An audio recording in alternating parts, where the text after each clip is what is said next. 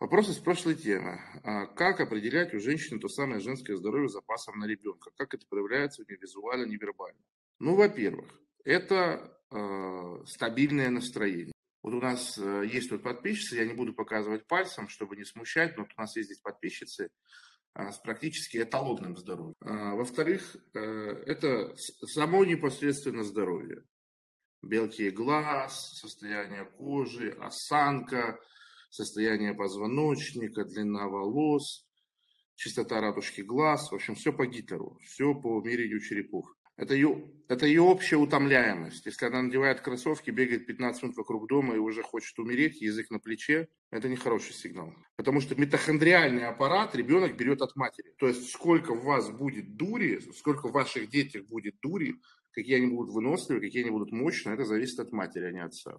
Ты рассказывал, что можешь составить портрет человека, исходя из его интересов. Например, если человек любит фильмы про мафию, то можешь сделать один вот, любит драму другой. Раскрой тему, пожалуйста, спасибо. Ну вот смотри, например, если человеку очень нравятся фильмы там, про бандитов, про Сашу Белого, про э, Джейсона Стэтхэма, еще что-то, это говорит о том, что ему не хватает чувства авторитета. Вот почему подростки, там, не до конца выросшие люди мастурбируют на острые козырьки.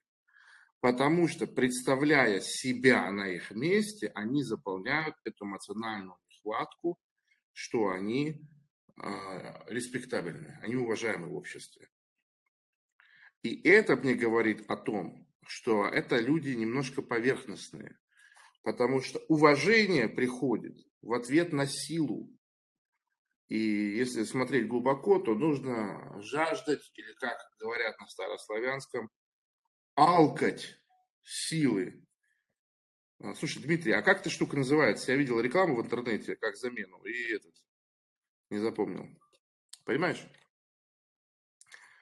А, или вот ты смотришь, там девушка смотрит какие-то сериалы про принцесс, про королев, ну очевидно, что она хочет. Сидеть, ничего не делать, на печи, чтобы ей все давали такая Дейнерис? Я объясняю. Кто такая Дейнерис Таргериен? Это э, белая охуевшая американка. Это под них снято. Они главные заказчики. Да, которая считает, что она была э, very oppressed, она была угнетена в начале. То есть э, судьба Дейнерис – это э, история рода человеческого женского в миниатюре. То есть вначале ее насиловали, продавали, пленили, Потом она типа стала сильной и независимой, спасающей. А потом она озверела и все нахуй разрушила. Понимаешь? Драконы это ее коты. Мать драконов это... Она бездетная. Она обязательно... Американка обязательно бездетная должна быть. Ее обязательно должен трахнуть араб, лишить девственности. А подбирать будет Ванька, причем Ванька буквально, Джон. Какая следующая ступень эволюции человека? Эволюция человека будет происходить не на уровне глаз, пальцев, рук и ног, а на уровне мозга. Ты путаешь. Ты, ты думаешь про фасад. Все внутри. Как говорил доктор Блюм, оригами. Вот чем занимается первые пять лет после рождения человеческий детеныш? Он занимается исключительно оригами мозга. То есть лев вырастает в огромную бандуру, а что человек делает все это время, человеческий детеныш? Он прикалывается, он мозг развивает, больше ничего. У Дайнерис, как у любой белой американки, есть толпа куколдов и симпов, которые непонятно почему готовы ее любой приказ выполнять, так называемые безупречные, которые кастрированы, тоже интересная игра названия и состояния. То есть, если человеку нравятся персонажи психопатические, то этот человек исследует свою заблокированную агрессию. Он в жизни забитый, он не может никак себя проявлять. Поэтому ему нравится смотреть, как кто-то ни с кем не считается, всех посылает нахер, убивает. Понимаете, друзья, надо всегда держать руку на пульсе. Наш современный мир меняется с такой чудовищной скоростью, что наш мозг на это не рассчитан. То есть то, что было раньше актуально, сейчас совершенно не актуально.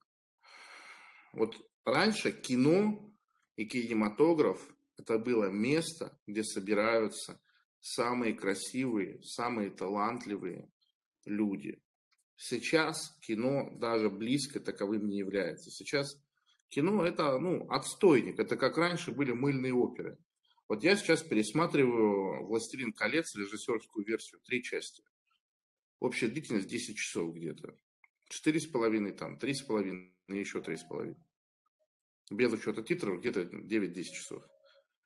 Ни одного негра, ни одного азиата, ни одной некрасивой женщины. Съемка, режиссура, сценарий, операторская работа, видеографика.